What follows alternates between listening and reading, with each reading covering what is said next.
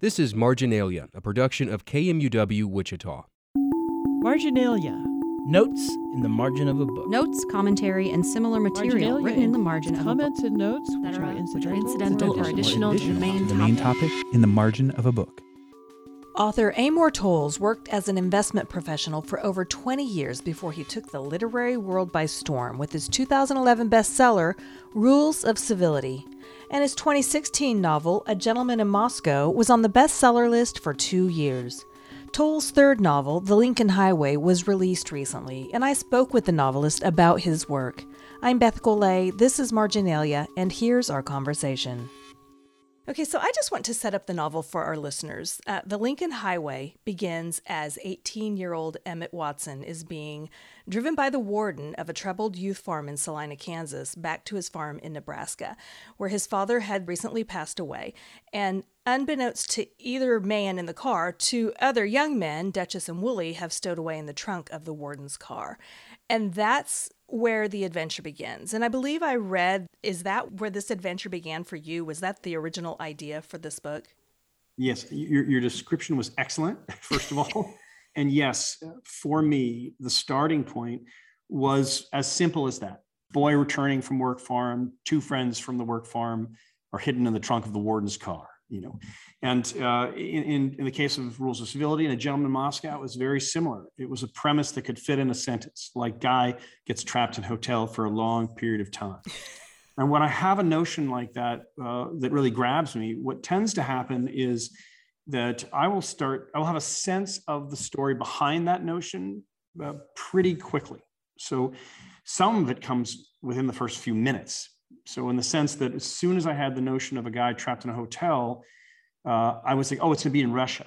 It's going to be an aristocrat. You know, uh, he's going to be under house arrest in a fancy hotel. The, the book is going to last 30 years. Like that was immediate. My instincts of that, the shape of that story and its focus. In the case of this, in the case of the Lincoln Highway, similarly, once I had the notion of the two kids hidden in the trunk of the car or the warden's car, I was like, oh, it's, it's going to be uh, it's going to be in the Midwest. He's going to be returning to the family farm. And uh, you know one of the kids is going to be a harder harder kid from new york city. And uh, the whole story is only going to be 10 days you know a misadventure as it were.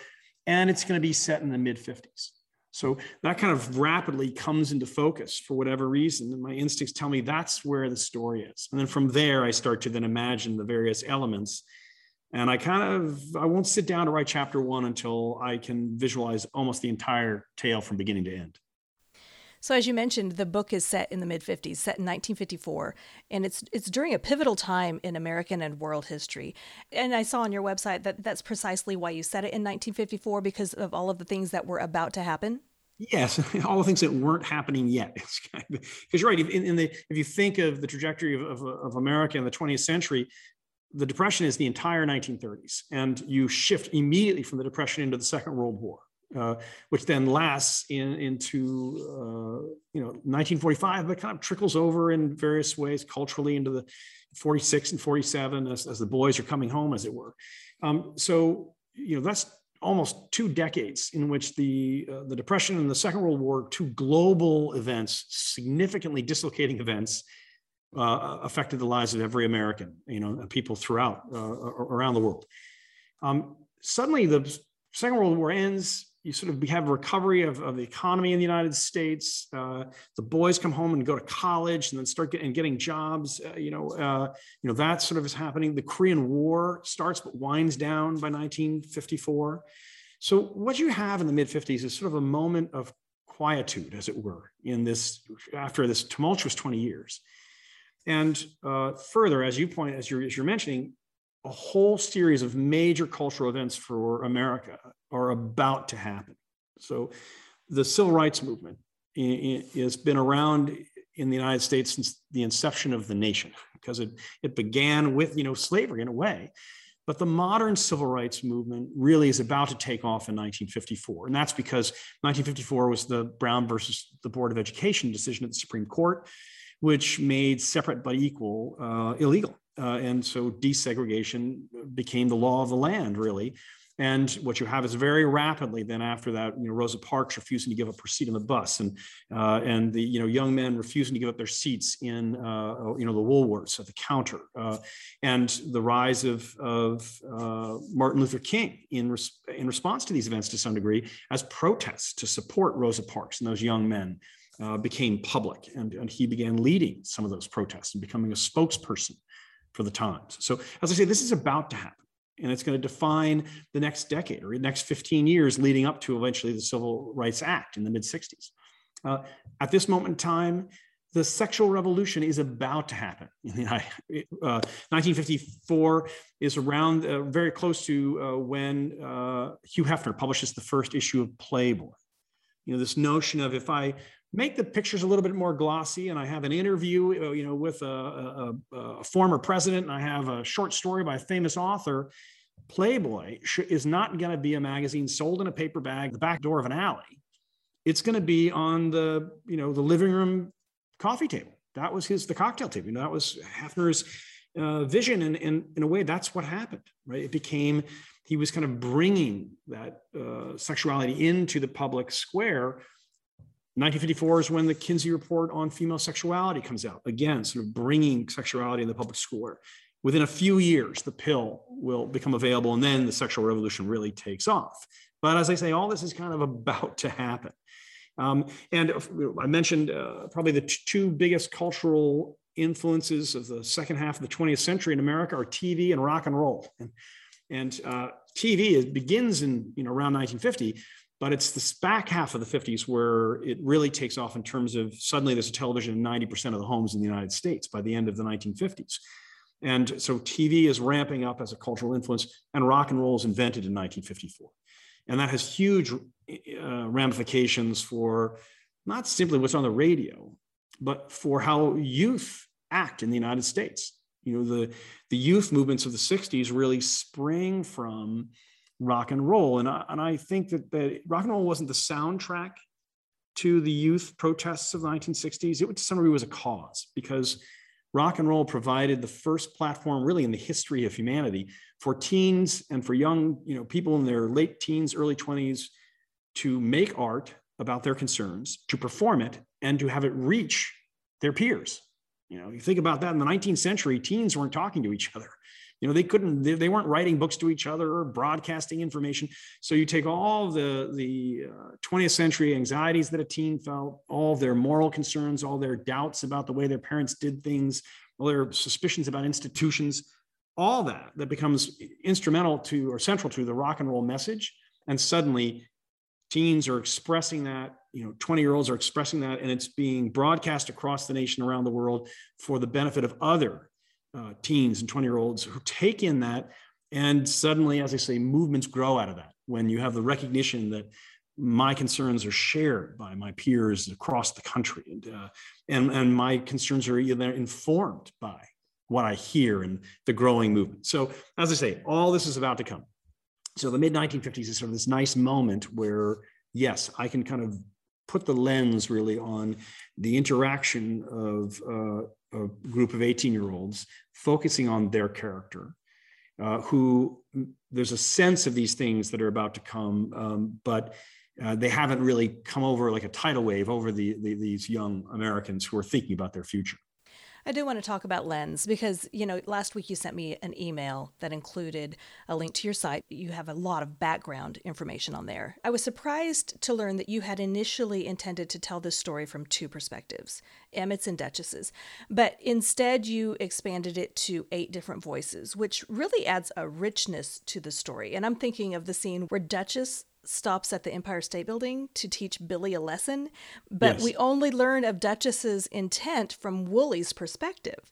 And so, could you talk to me about how how that expansion of perspective affected you as a writer and did you have a favorite lens to, you know, to look through or to write from?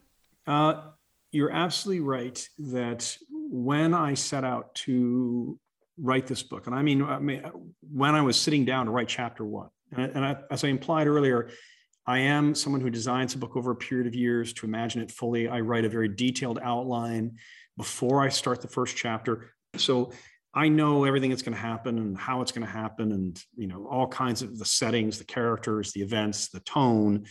You know that's kind of all laid out for me when I'm when I'm beginning to write the book. When I began to write the book, it was designed as a story that would go back and forth over ten days between events from Emmett's perspective and Duchess's perspective. You know, two central characters who are very different in their upbringing and personalities and and so you kind of have this shifting back and forth between these two different types of Americans who are sharing these events over the 10 days, uh, basically.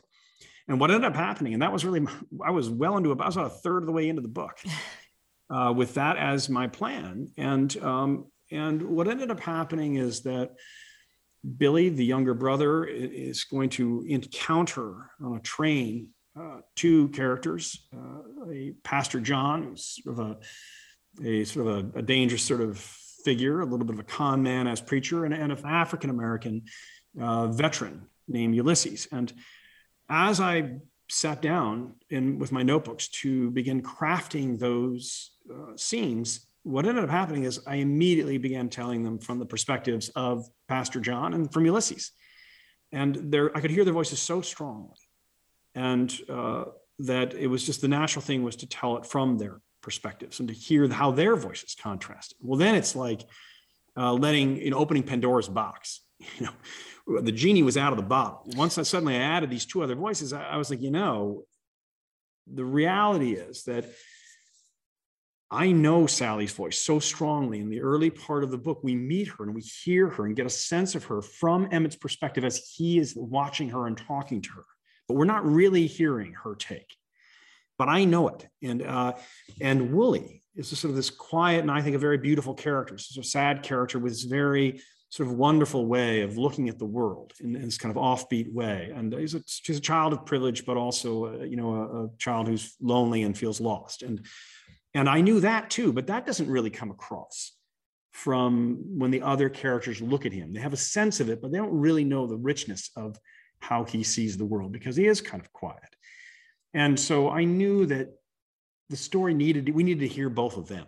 You know, so I began crafting the Wooly and Sally chapters, and I went back to the beginning of the book and and you know started over in a way, integrating their views into the second day and from then forward. Um, and, and so slowly over time, it suddenly became a book of eight voices. Now, uh, at this point, it is impossible for me to imagine this book as being told from just the voices of Emmett and Duchess, and it would be a much less interesting book, I think, for the reader. Uh, a book that would be was much uh, less rich, uh, uh much less interesting and compelling, because um, I do think the various voices bring a lot of texture to this story. You know, I am someone who uh, I take, I'm very interested in perspective and in point of view and how, uh, when you're adopting a new perspective or point of view, how it shapes every aspect of the narrative. You know, in Rules of Civility, Katey's voice defines the tone and tenor of that book, as does the Count's personality and upbringing define the tone and tenor of A Gentleman in Moscow. And those books are very different as a result of that because those two characters have very different personalities, very different upbringings, and therefore have different vocabularies, a different sense of poetics, a different sense of what they would observe when they walked into a room, a different way to judge other people, you know, or, or assess other people. And so here you're, you're suddenly in a book where I was already knew the Emmett and Duchess versions, what their tone would be, what their vocabulary, what their poetics, what their perspectives. And suddenly you open the door and you're adding these various voices. And, and that's a risky thing to some degree, because if you have to make sure that you can hear all of those eight people well, distinctly, you have to make sure that the reader is going to be able to follow those different stories and not become distracted or confused. And uh, so that it becomes a little bit of a delicate, you know, game. And, uh, but but as I say, I'm I'm glad that's the direction in which the drafting went as I was reading this, I, I wondered if it could be classified like, you know, like as a as a picaresque novel. And then my producer said that in some ways it felt like a, a coming of age novel, but in other ways it felt more like a returning to childhood novel, especially for, you know, Wooly and, and possibly Duchess as well. Yeah. But then I learned another word from your website, Bildungsroman. It's, it's a German term. Of course it is. because they have a word for everything. That's yes, famously. It's in which the transition from youth to adulthood for the main characters is compressed from years into a matter of days. So, can you talk to me about the, you know, maybe the transformative nature of these 10 days and how it affected some of your characters? Sure. And, and let me say, first of all, I like the fact that you and, and, and your colleague, or, or, is it a picaresque? Is it a coming of age story? is, you know, is it a, you know, is it a suspense story? You know, nothing makes me happier than to think that it's it's it's all of these things and others too. You know, but certainly uh, as a novel where the four of the central characters are around the age of 18, um, that brings with it very specific implications uh, because the that point in our lives is is a very specific point. And uh, in that i in the way i look at it is sort of from zero to 16 roughly something like that.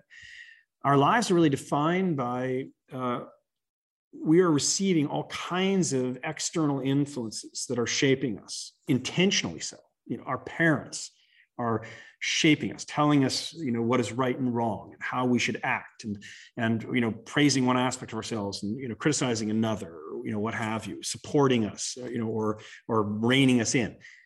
But our experience in church is influencing us. Our experience in school is influencing us, you know, our, our greater community you know if we grow up in the midwest that's very different than if we grow up in new york city or if we grow up in la and you know that greater community is, is shaping us too. And all those things are kind of coming into our into our consciousness from zero to 16 you know and we're very it's an almost a passive dynamic. We're just receiving it and we're being shaped by it. And suddenly you know around 16 17 18 19 20 it turns around and we we realize as individuals wait a second wait a second. You know i'm in charge of this process. You know, I get to decide who I am and what I want and what I think is right and wrong. And and when the individual kind of goes through that moment in time and they start to think about the future, more taking possession of the future for themselves. Uh, some of those things which influence them, they may be very aware of. And they may say, okay, I believe these things. I'm going to carry that with me in the future. Some they may reject you know, and say, I don't believe that. Or, you know, some kids want to be just like their dads and some kids want to be the opposite of their dads, you know, uh, based on whatever experience they had. Um, sometimes they're not as conscious about those influences. So they may shape their future uh, in, in contrast to, to how they've been uh, uh, raised or in complement to how they've been raised without even really thinking about it. But either way, they're suddenly in the driver's seat. And um, so, yes, when you're telling a story about a bunch of 18 year olds you know, even in a 10 day window, uh, we can sort of glimpse as, you know, as readers, as observers, how this has happened, how these, you know, what kinds of, we get a sense of what are the decisions that these young people are making for themselves at this point. What are how are they going to now attack the future? What about their past are they going to accept? What about their past are they going to reject? What are the things they're not even aware of that have shaped them? And it, part of the, the nature of the book is, is you look at the three male characters, uh, Emmett and Duchess and Wooly. They're kind of like three different parts of America.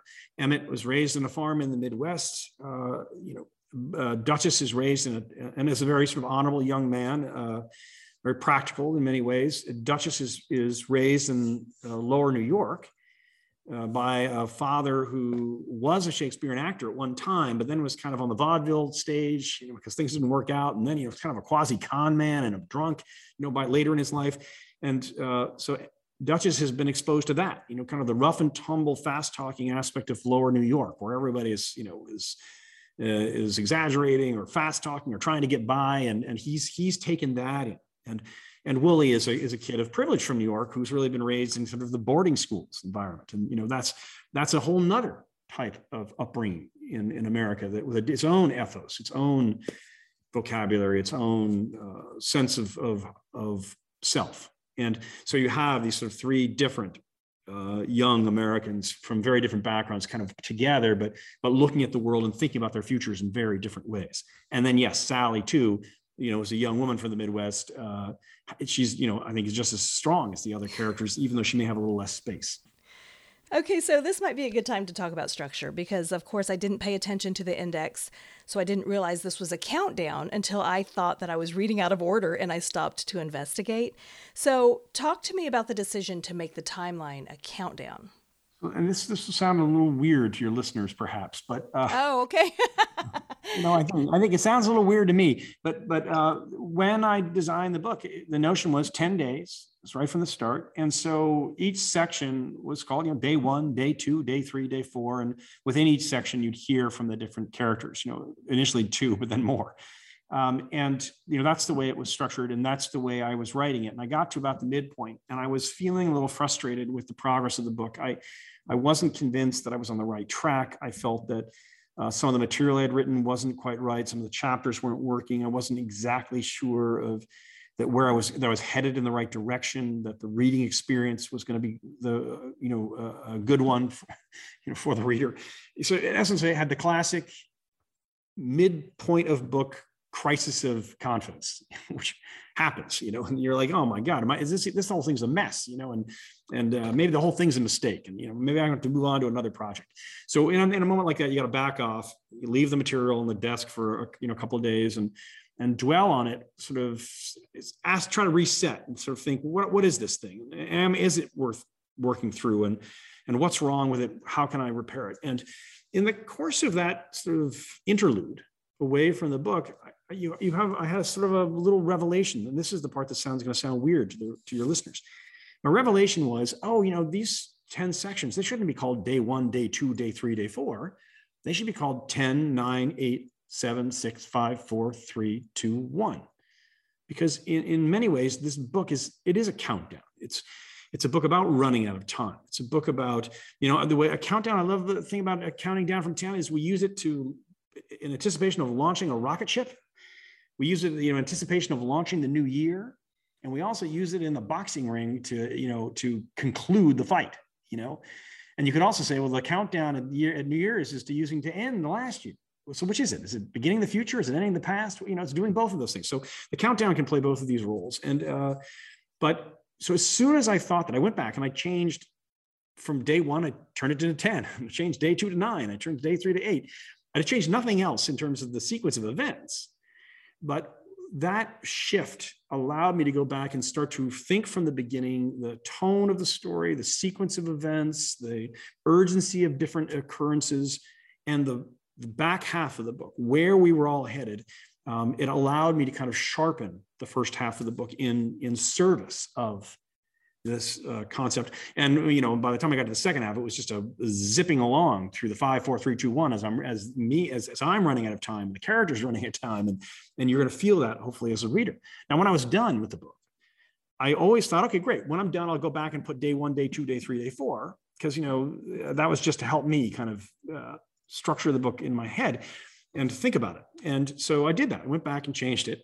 And then I thought, wait, why am I changing this back? You know, why wouldn't the reader get to hear what what I heard, what what, what benefited me? And and so I went, so I restored this sort of weird, you know, 10, 9, 8, 7, 6, 5, 4, 3, 2, uh, 1 countdown into the book for the reader. And one of the things I love about it is that, you know, when you open a book and it says chapter one, you have no idea how many chapters that book has.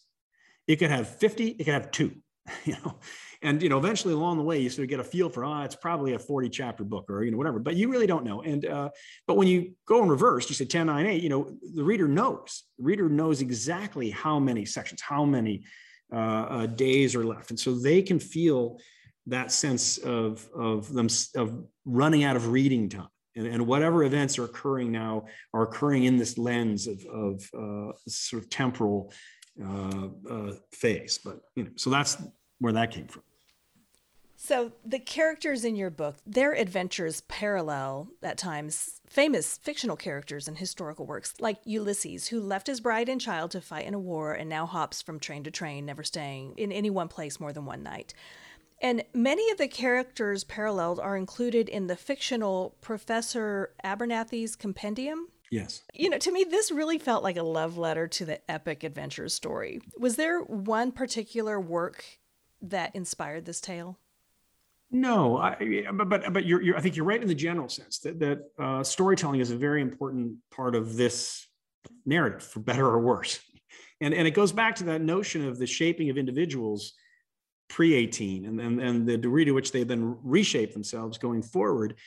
Uh, you know, I mentioned the church, the family, the, you know, uh, school, is, but stories are a big part of that. And, and whether those stories are, you know, the stories in the Bible, the stories that our parents tell us about their own lives, the, the stories that we read in books, you know, or that we see in movies, these are all a part of that shaping process when we're younger and uh, and and define to some degree how we see the world. And I so I, I knew that in in crafting this story that the different characters who in a way have different narratives that have shaped them and and uh, duchess's father you know made a living giving shakespearean monologues and uh, for you know for low money. But but i kind of knew that therefore duchess even though he had a rough and tumble life and he's not a you know well-read kid by any means um, he's heard these shakespearean monologues a million times. He's never seen the plays right? so he kind of has this weird sort of thing. He's he's been influenced by you know the, the, the to, to, be or not to be speech but not really knowing the context in which that speech was given. And he knows its vocabulary and he knows kind of its tone. And um, so so that's the influence for duchess. You know sally is clearly a churchgoer and talks about you know the, uh, about her current experience in biblical terms often you know and and, and almost with a biblical sort of uh, tone you know at times. Whereas billy has this you know book that he's of 26 adventurers and and that shapes him. And the way that you know young kids we all kind of might grab onto that book that we read over and over and over and whether it's a collection of fairy tales at a certain age or you know now the you know these great series that are, are published uh, for young adults and you know harry potter and, and those that have come since um, and that shape our imagination and help influence our ethos entertain us allow us to aspire to certain things we wouldn't have aspired to before uh, you know, that's all part of that. And so, yes, because this is in the 50s, he doesn't have access to the late 20th century versions of that. You know, in the 50s, your heroes would have been uh, figures from American history or from American sports or from, you know, from uh, classic mythology. And that that's kind of what he is is exposed to.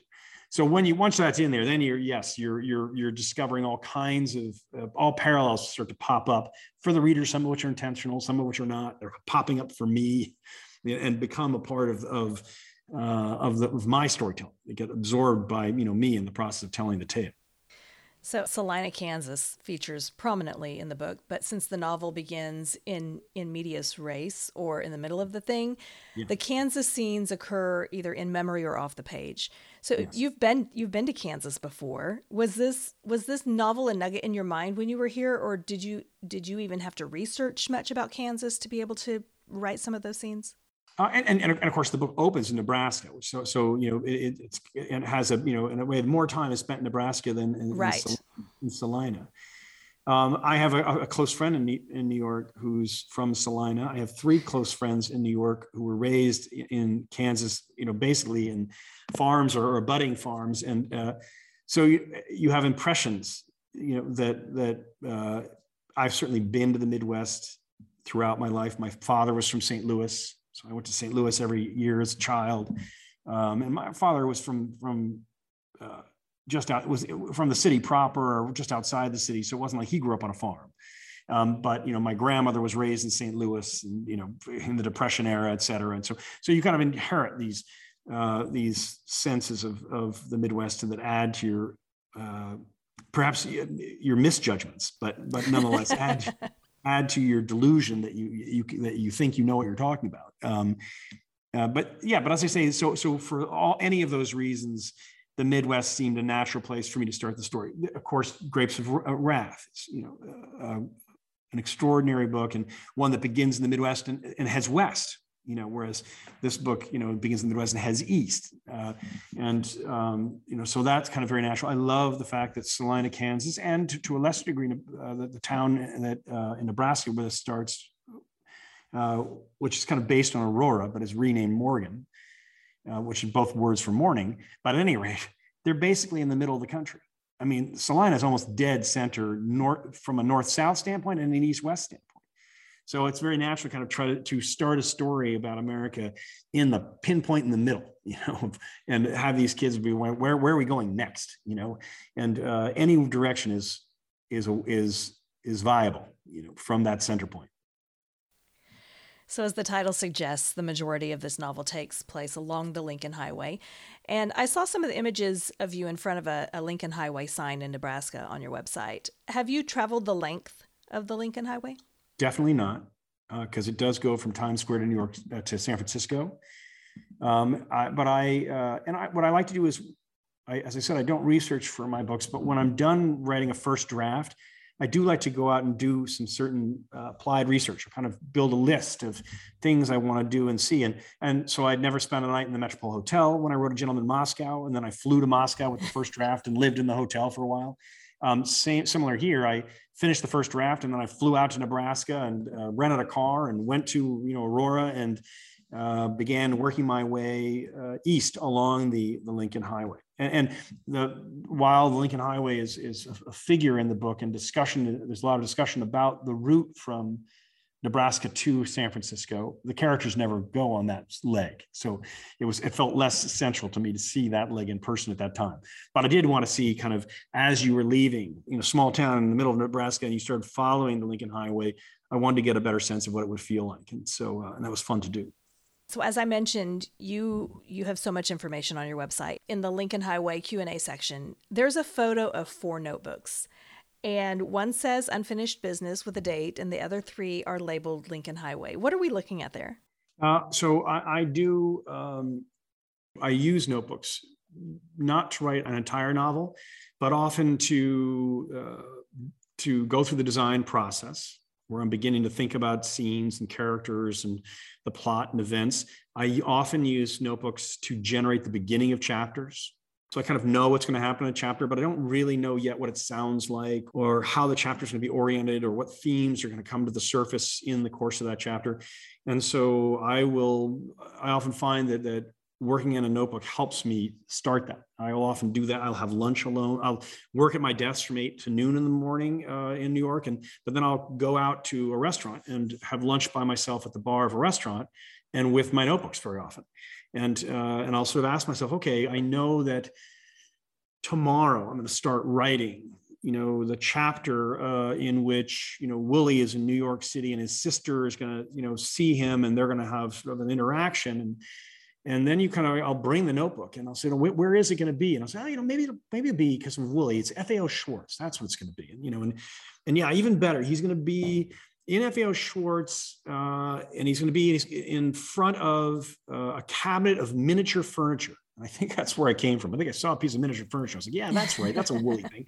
And he said, he's, he's admiring the, the ingenuity and precision of these little dollhouse pieces of furniture that are made, you know, with exacting detail. And he's kind of celebrating that and, and then kind of remembering that, you know, that he would come to FAO Schwarz as a child and uh, at Christmas time with his grandmother who sort of let them go and pick a, you know, a, a present. And I realized, oh yeah, his sister's going to find him here, knowing that he would go there because he must have gone there in the past and you know uh, more than once and because he loves it so much and uh, so so as i say you, i start with I know that they're going to have this interaction in New York City, and maybe I even knew it was going to be FAO Schwarz, but that's all I know. But then when I sit down with the notebook, I'll sort of ask myself some questions and start to visualize, and then suddenly I'm off to the races. Then you're like, oh, okay, I got it, you know. And then you know the first sentence is something like, you know, Wooly was in his favorite place in FAO Schwarz, which is saying something, you know, because there's a lot of favorite things in FAO Schwarz, and and you kind of start to write by hand, imagining him in front of the case and the implications of the furniture and how he would interpret it